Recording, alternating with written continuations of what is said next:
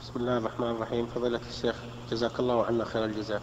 رجل عنده زوجتان الأولى مطيعة والثانية معاندة. يقول هل أترك هجرا للثانية حتى تتأدب وأذهب لأنام عند الأولى؟ نعم.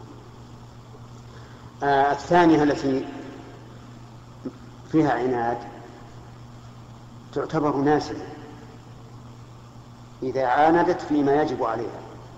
وقد قال الله عز وجل واللاتي تخافون نشوزهن فعظوهن هذه المرتبة الأولى.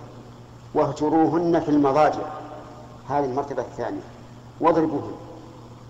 والآية عامة بين من عنده زوجتان أو زوجة واحدة فله أن يهجر الأخرى المعاندة إلى أن تحسن أحواله وإن رأى طريقة أحسن من الهجر فهي أفضل.